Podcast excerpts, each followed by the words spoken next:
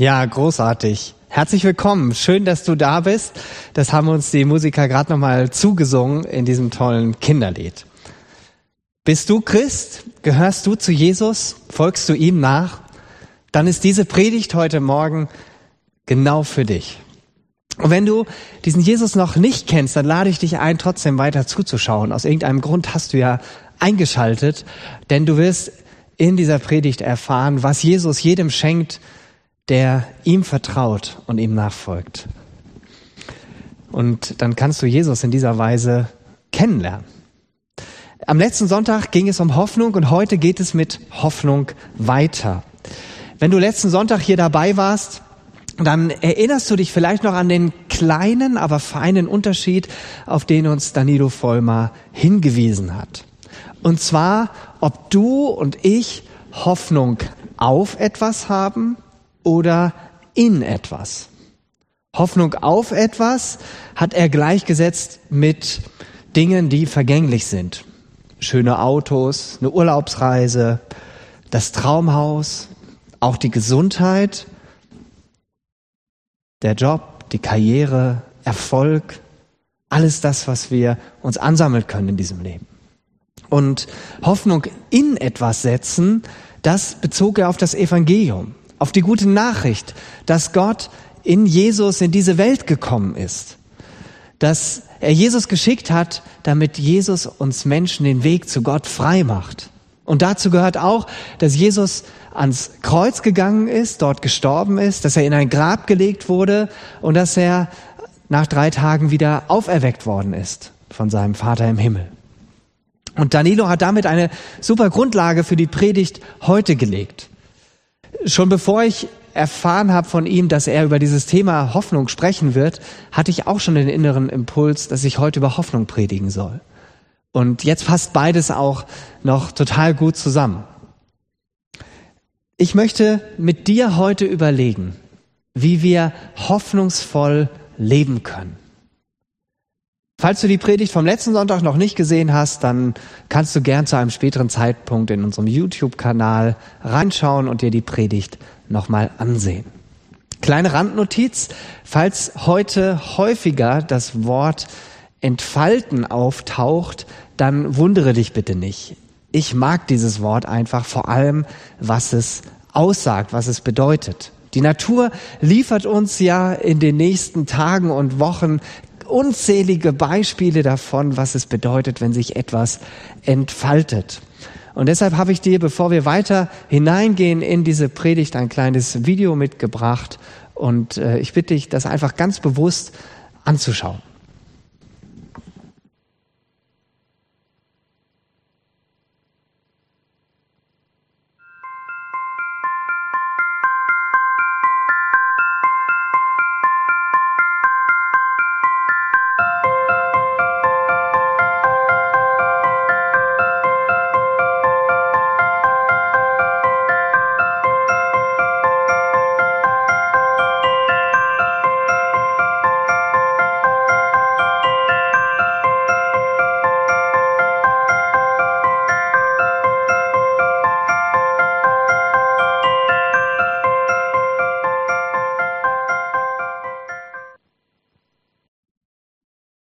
Finde das einfach nur herrlich. Da fange ich sogar an, innerlich aufzublühen, obwohl ich keine Pflanze bin. Meine Hoffnung für heute Morgen ist, dass du merkst, wie sich Gottes Wort in dir, in deinem Leben entfaltet, immer mehr und dass die Hoffnung, die Gott in dich hineinlegt, ganz neu in deinen Alltag hineinstrahlt. Und damit das geschieht, weil das ist nichts, was ich machen kann, was nur Jesus schenken kann, möchte ich gerne beten. Jesus, ich danke dir dafür, dass du uns diesen Tag geschenkt hast, dass wir ja auch die Sonne heute schon genießen dürfen, auch wenn es knacke kalt ist draußen. Danke, dass du in unserem Leben etwas zur Entfaltung bringen möchtest, was wir von uns aus nicht können. Herr, und ich bete, dass du jetzt auch diesen Gottesdienst, auch diese Predigt dazu gebrauchst, Herr, dass du zu jedem Einzelnen sprichst, der jetzt zuschaut oder der sich das später ansieht. Amen. Ich habe dir eine These mitgebracht. Die möchte ich dir kurz vorstellen. So, kommt sie? Da ist sie. Alles klar. Du bist als Christ berufen, einen Unterschied zu machen. Als Christ bist du berufen, einen Unterschied zu machen. Und zwar dort, wo du bist. In deinem Alltag, in deiner Familie, in deinem Freundeskreis, auf deiner Arbeit, in allen Bereichen deines Lebens. Und der Punkt ist ja, das passiert nicht von alleine, das fällt nicht vom Himmel, sondern das will trainiert werden. Das will und das muss eingeübt werden. Wir sind in und durch Jesus mit einer wunderbaren, mit einer einzigartigen Hoffnung beschenkt worden. Und diese Hoffnung, die will sich entfalten, damit sie für uns und für andere sichtbar wird, so wie wir das gerade bei den Kastanienknospen gesehen haben in diesem Video. Und vielleicht sitzt du jetzt da und fragst dich, Simon, du sprichst die ganze Zeit von Hoffnung, was meinst du denn jetzt genau?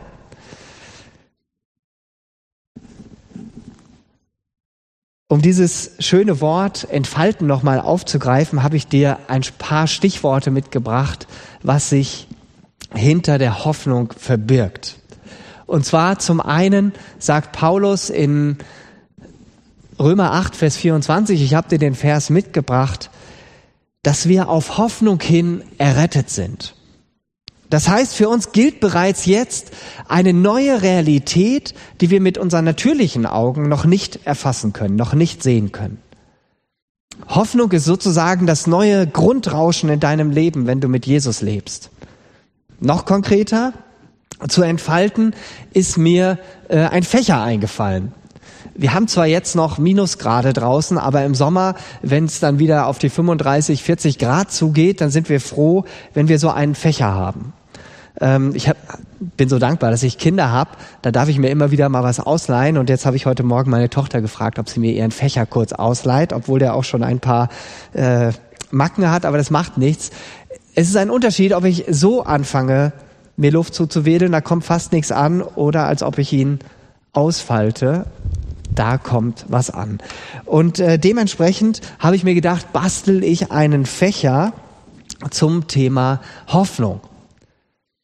Und so ein Fächer, wie schon gerade gezeigt, den muss ich aufhalten, damit er mir Luft zuwedelt.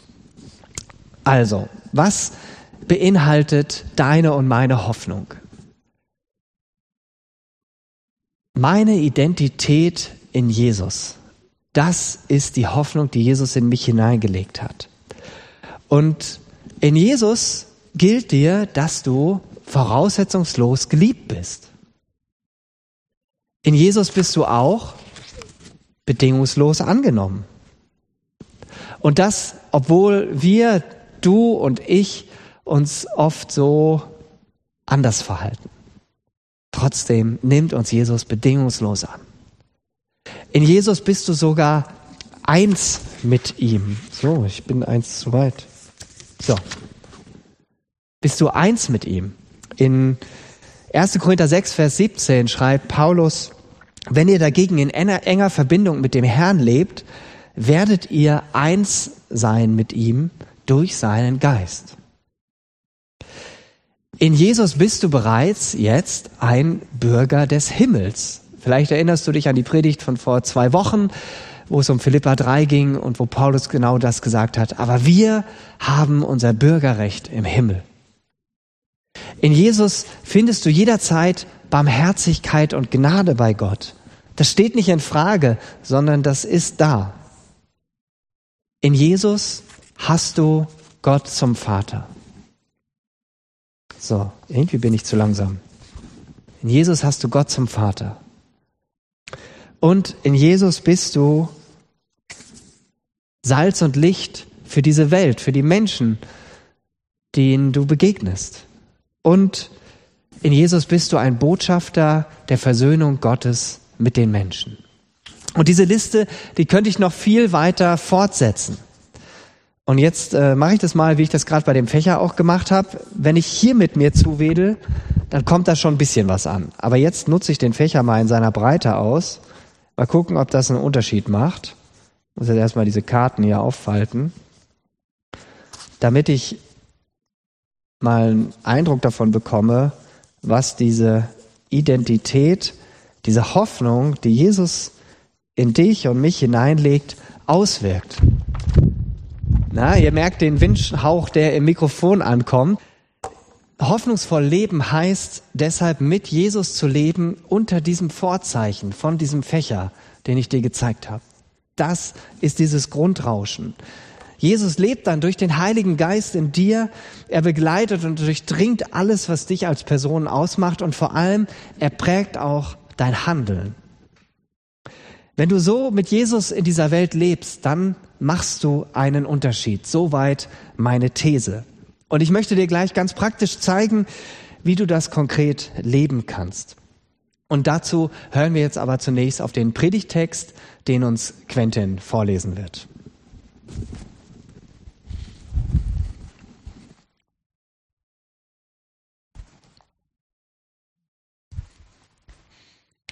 Ich lese Römer 15, Verse 1 bis 6 aus der Hoffnung für alle Übersetzung. Wir, die einen starken Glauben haben, sind dazu verpflichtet, auf die Schwachheit der anderen Rücksicht zu nehmen und nicht an uns selbst zu denken. Jeder von uns soll das Wohl des anderen im Blick haben und so leben, dass er ihn zum Guten ermutigt und im Glauben stärkt. Auch Christus lebte nicht für sich selbst. Von ihm heißt es in der Schrift, die Anfeindungen, die dir, Gott, galten, haben mich getroffen. Was in der Heiligen Schrift vor langer Zeit aufgeschrieben wurde, gilt uns. Wir sollen daraus lernen. Es ermutigt und tröstet uns, damit wir unsere Hoffnung auf Gottes Zusage setzen und daran festhalten. Gott aber ist es, der uns immer wieder neuen Mut und Trost schenkt, um standhaft zu bleiben. Er helfe euch, einmütig zu sein, so wie es euch Jesus Christus gezeigt hat. Dann könnt ihr alle wieder, alle wie aus einem Mund Gott, den Vater unseren, unseres Herrn Jesus Christus, loben und preisen. Vielen Dank, Quentin.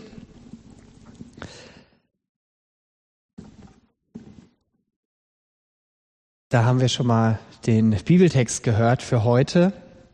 Und der Punkt ist, dass ich, der sagt, du machst einen Unterschied indem du auf die Schwächeren achtest und nicht auf dich selbst schaust. Und das betrifft zwei ganz zentrale Bereiche. Den einen siehst du hier schon in der Gemeinde, da wo wir mit anderen Christen zusammen sind, aber auch den ganz normalen Alltag.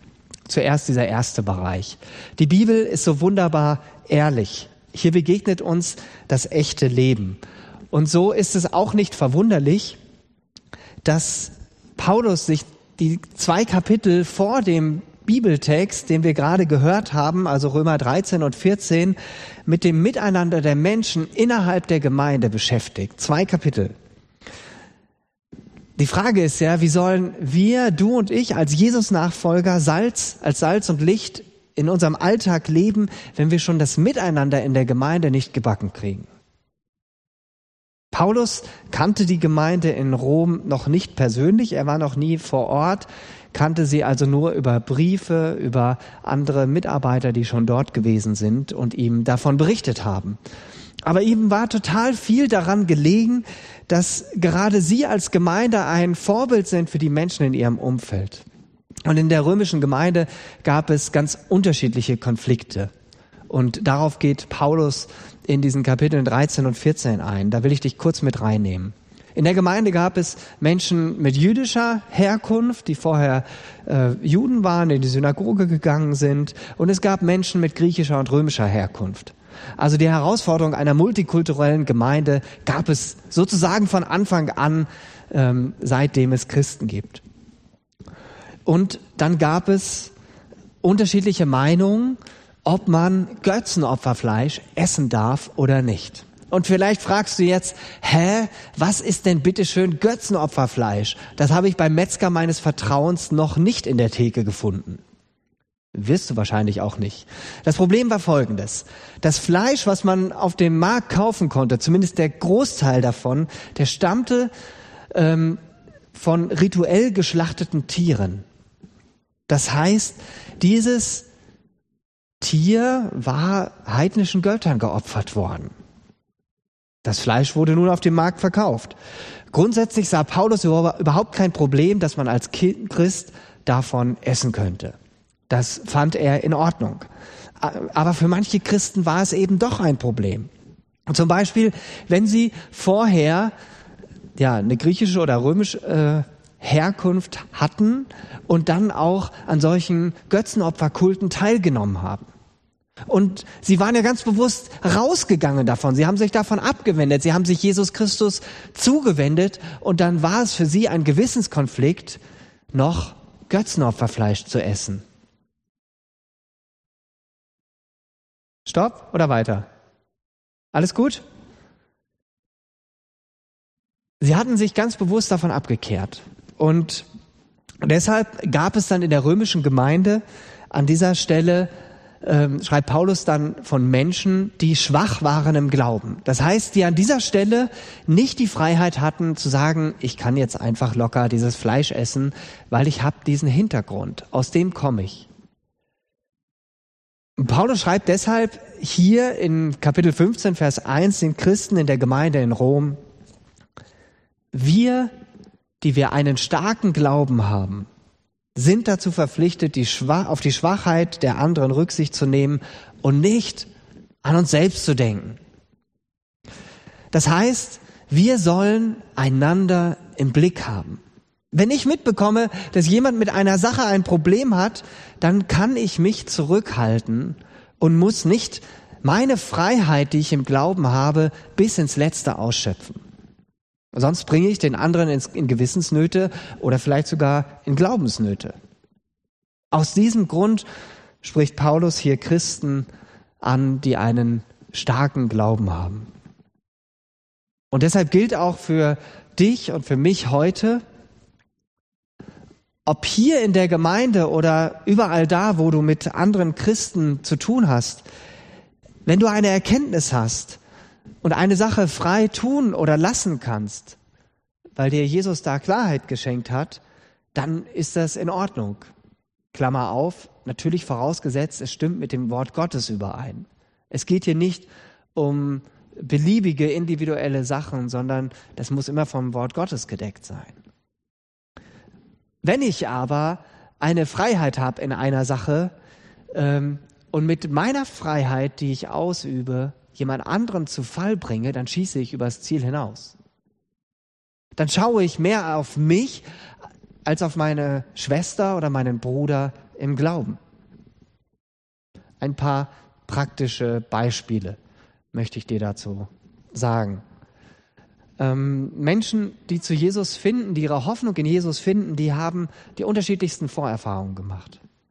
Unter ihnen gibt es auch Menschen, die zum Beispiel spielsüchtig waren die eine Alkoholproblematik hatten, vielleicht auch computerspielsüchtig waren und was es da noch alles gibt. Und der Weg aus einer Sucht heraus, der ist oft schon beschwerlich genug. Und bekannt ist, denke ich, auch, dass in der Regel so eine Sucht immer noch vorhanden bleibt. Man lernt aber dieser Sucht nicht mehr nachzugeben, sich nicht mehr davon bestimmen zu lassen. Ein ehemals Spielsüchtiger, der wird immer einen großen Bogen um alles herum machen, was nach Glücksspiel aussieht. Stell dir folgende Situation vor. Du bist dann in einer Kleingruppe in deiner Gemeinde, hast einen Hauskreis oder sowas und ihr plant einen Spieleabend, wenn das mal wieder möglich ist mit Corona. Und einer aus deinem Hauskreis bringt, äh, weil er Pokerspiel mag, einfach ein Pokerspiel mit. Der hat da nie ein Problem mit gehabt, findet das einfach nett, mal das Spiel miteinander zu spielen in dem Moment weiß er nicht, entweder weiß er es nicht oder er äh, ja, hat es vergessen, äh, dass jemand aus seiner Gruppe ja ein Problem damit hat, dass er da aus so einem Hintergrund kommt, spielsüchtig war. Und jetzt kommt er dahin abends und ähm, hat das Spiel dabei und der Gruppenleiter bekommt das mit und spricht ihn vorsichtig, ohne dass der andere das mitbekommt, an und macht ihn auf die Problematik aufmerksam. Und jetzt könnte die Person, die das Spiel mitgebracht hat, so reagieren und sagen, ach, der andere, der soll sich doch bloß nicht so anstellen. Da steht man doch drüber. Das ist doch bloß ein Spiel. Ähm, an dieser Stelle würde er seinen starken Glauben ausspielen, aber er würde seinen Mitbruder an dieser Stelle verlieren und übergehen.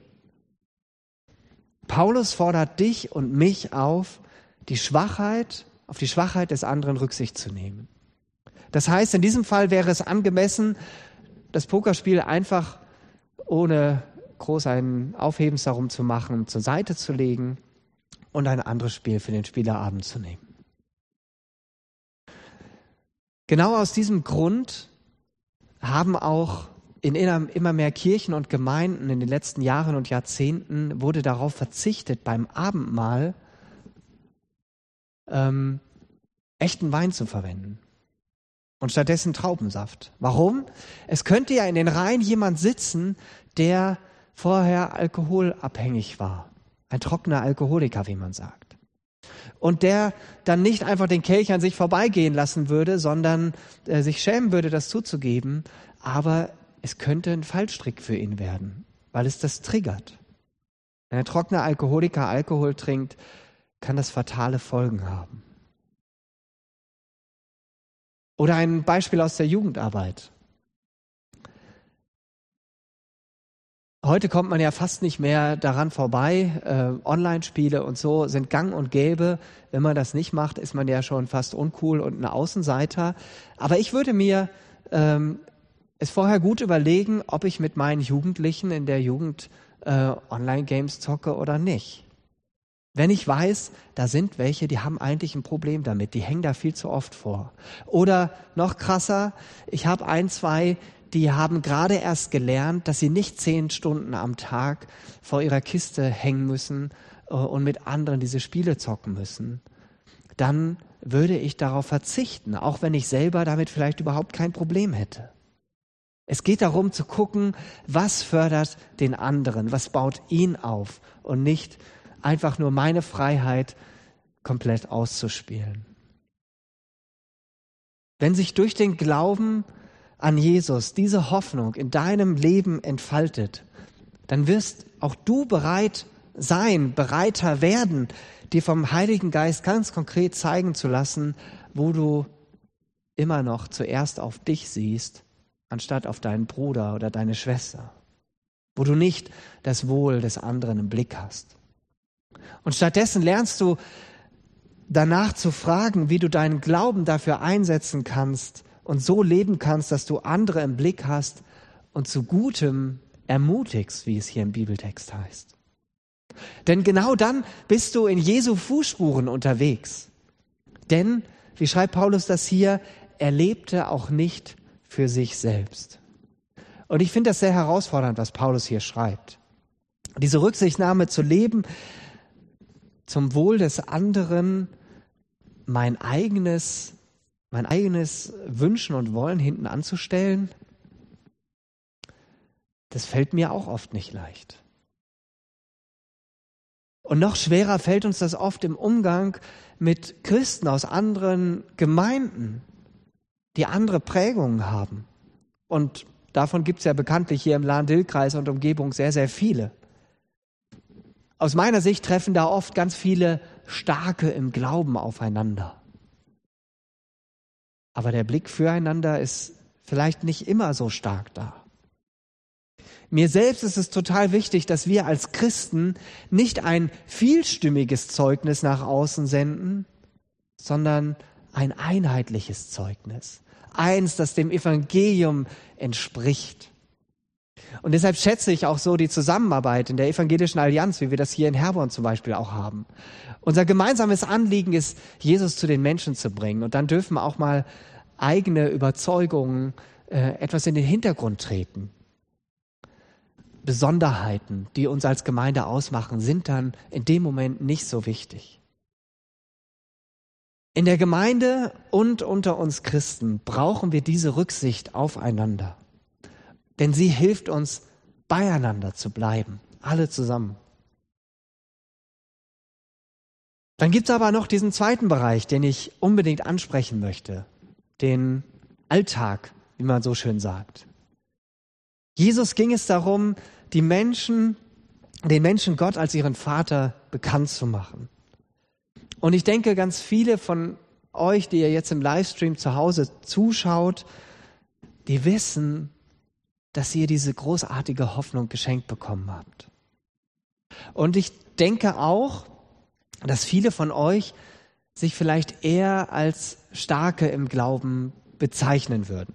Und das nicht, weil ich denke, dass ihr hochmütig oder stolz seid, sondern weil ihr einfach wisst, weshalb ihr so reich beschenkt worden seid. Womit ihr so reich beschenkt worden seid. Dass ihr diese Identität habt, die ich eben schon entfaltet habe.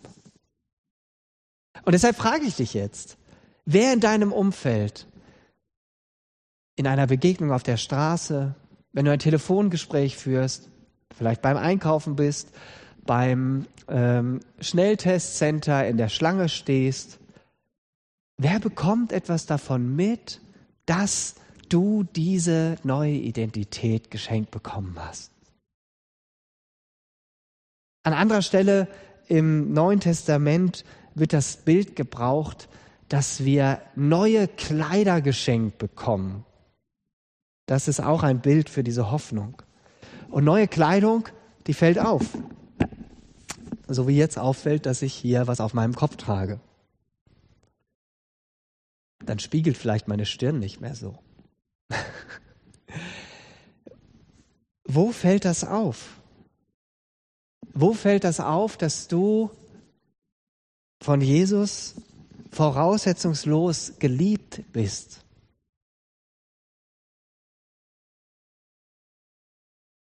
Oder wo fällt es auf, dass du bedingungslos angenommen worden bist? Hab hier noch was mitgebracht zum Anziehen.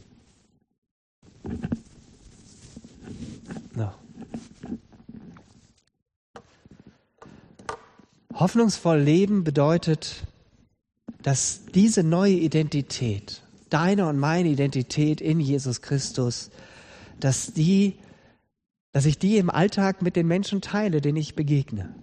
Ganz natürlich, nicht aufgesetzt. Ein kleines Erlebnis von mir dazu. Vorletzte Woche Freitag, äh, ich war auf dem Rückweg nach Hause und äh, hatte gesehen, dass ich äh, noch gebeten worden war, von meiner Frau Blumen mitzubringen. Ähm, und ich war schon ein bisschen spät dran, hatte noch einen Anschlusstermin und dachte, ja, ich schaffe das noch auf dem, also es war so um 18 Uhr, auf dem Blumenmarkt in Herborn noch was zu ergattern. Ja, und dann bin ich dahin und äh, kam da an und war ganz froh. Da waren noch paar Menschen. Die Händler räumten gerade ihre Ware in die, in die Wagen wieder ein und es standen noch so ein paar äh, Sträuße Blumen da. Und dann erkundigte ich mich und dann meinte der schon 6,90 für alles. Ja, und äh, ehe ich mich versah, hatte ich auf einmal diesen Riesenstrauß Blumen ähm, schon auf meinem Arm, gab den dann immerhin 10 Euro, weil das war eigentlich viel zu wenig für das, was ich da bekam und ging dann da weg und fühlte mich total beschenkt. Auf dem Hinweg war ich schon an ein paar äh, Frauen vorbeigekommen und dann kam mir so der innere Impuls, verschenk einfach welche von den Blumen. Du brauchst gar nicht alle. Und dann habe ich ein paar Frauen in der Fußgängerzone die Blumen geschenkt. Äh, die haben sich natürlich darüber gefreut, waren überrascht, einfach so Blumen geschenkt zu bekommen. Und zweien konnte ich einfach auch davon erzählen, dass ich gerade beschenkt worden bin, dass ich mich von meinem Vater im Himmel beschenkt weiß und ich möchte das gerne weitergeben. Ähm, das war total schön. Ja, ich durfte abgeben und äh, die Freude hat sich vergrößert. Und genauso kannst und darfst du auch mit deiner neuen Identität umgehen. Und diese Hoffnung, die du hast, mit der du beschenkt bist, die an andere weitergeben. So, Viola, so wie Viola das vorhin auch erzählt hat, wie sie das tut auf ihrer Arbeit. Du bist eingeladen und herausgefordert, deine Identität, deine Hoffnung in Jesus mit anderen Menschen zu teilen. Wie genial wäre das denn, wenn wir jede Woche irgendwo mit ein paar Leuten hier aus der Gemeinde äh, uns austauschen darüber, was wir wieder weitergeben durften von unserer Hoffnung, wo wir einander davon erzählen, nicht um anzugeben, ja, ich habe das und das Tolles erlebt, sondern einfach als Ermutigung, uns gegenseitig zu ermutigen und das das einfach uns anspornt, das wirklich im Alltag zu tun. Und dabei geht es nicht um die großen Erlebnisse. Es geht darum, wie das in Vers 4 heißt, dass Gottes Wort uns ermutigt und tröstet, damit wir unsere Hoffnung auf Gottes Zusagen setzen und daran festhalten. Und wenn wir das tun, dann geben wir das weiter. Das auf ganz natürliche Art und Weise, in ganz normalen Alltagssituationen, wo wir Menschen in unserem Alltag um uns herum daran Anteil geben, dass wir einen Vater im Himmel haben. Dass du einen Vater im Himmel hast, ein, schon jetzt deine Heimat im Himmel hast. Ja, wo war das? Vielleicht erzählt dir ein Arbeitskollege oder ein Nachbar von einem gesundheitlichen Problem. Das kann ja zurzeit häufiger mal vorkommen. Oder du bekommst mit, da hat jemand Corona, egal wie schlimm. Und du hörst interessiert zu und bist ganz Ohr. Und nach diesem Gespräch bietest du ihm an, für ihn zu beten. Nicht nur allein für dich zu Hause, sondern direkt vor Ort. Und dann betest du laut. Zurzeit ist das ja ein bisschen schwierig, mit Hand auf die Schulter legen oder so. Geht halt mit Abstand, dann geht das auch. Gebet wirkt auch so. Aber dass du auf diese Weise diese Person mit hineinnimmst in diese Wirklichkeit, dass du einen Vater im Himmel hast, dem du alles sagen kannst, dem du alles anvertrauen kannst. Und so wird für diesen Menschen deine Identität in Jesus sichtbar und erfahrbar. Vielleicht trauert in deinem Umfeld jemand über einen lieben Menschen, der verstorben ist. Und du spürst die Verzweiflung, die dir da entgegenkommt. Und in so einer Situation darfst du innerlich einfach beten und dir zeigen lassen, ob es dran ist, behutsam von deiner Hoffnung zu erzählen. So wie Viola das auch erzählt hat, dass das natürlich im Pflegeheim ganz oft ein Thema ist, ähm, Abschied nehmen von Fähigkeiten, von, aber auch von Menschen, loszulassen. Und dass du dann sagen kannst, ich habe meine Heimat im Himmel. So, wo ist sie denn hier versteckt? Wir haben so viele Hoffnungen. Ich bin schon jetzt ein Bürger im Himmel und das gibt mir einfach so einen großen Trost, egal was kommt. Und es geht nie darum, dass wir mit dieser Hoffnung angeben, sondern dass wir diese Hoffnung geschenkt bekommen haben, um sie zu teilen, um sie weiterzugeben, um andere zu ermutigen, damit sie selber diese Hoffnung für sich ergreifen, erfassen. Ich weiß nicht, was das bei dir konkret sein kann, aber ich bete, dass du dir das Richtige da zeigen lässt es gibt so viele Situationen, wo wir Menschen begegnen und wo wir die Möglichkeit haben, unsere Hoffnung zu teilen in ganz kleinen Dingen. Und indem wir das tun, geschieht auch das, was Paulus in den Versen 5 und 6 beschreibt. Gott aber ist es, der uns immer wieder neuen Mut und Trost schenkt, um standhaft zu bleiben. Er helfe euch, einmütig zu sein, so wie Jesus Christus es euch gezeigt hat. Dann könnt ihr alle wie aus einem Mund Gott, den Vater unseres Herrn Jesus Christus, loben und preisen. Meine Hoffnung für dich heute ist, dass du zum einen merkst, wie diese Hoffnung sich in dir immer mehr entfaltet, die Jesus in dich hineingelegt hat. Das ist jetzt schon deine Identität. So wie die Kastanienknospen sich in diesem Zeitraffer-Video entfaltet haben. Und zum anderen hoffe ich, dass diese Hoffnung dich ermutigt, in der nächsten Zeit ganz bewusst einen Unterschied zu machen in deinem Umfeld.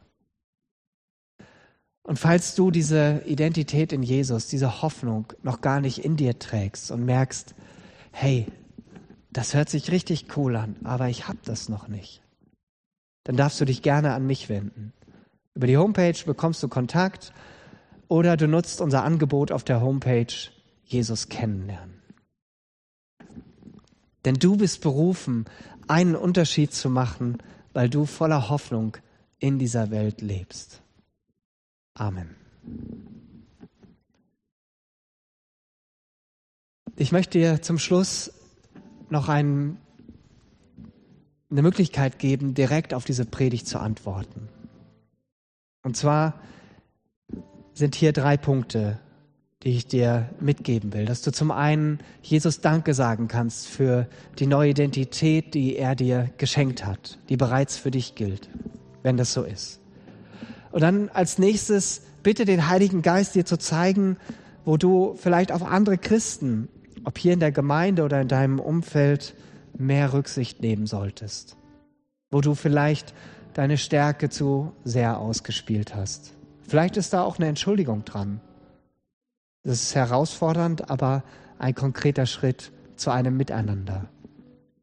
Und dann bitte ganz konkret jetzt darum, dass er dich in deinem Umfeld gebraucht, damit du einen Unterschied machst, weil er dich dazu gebrauchen will. Geh jetzt, du darfst jetzt direkt mit Jesus darüber beten, darüber sprechen. Rita wird in dieser Zeit weiter am Klavier spielen.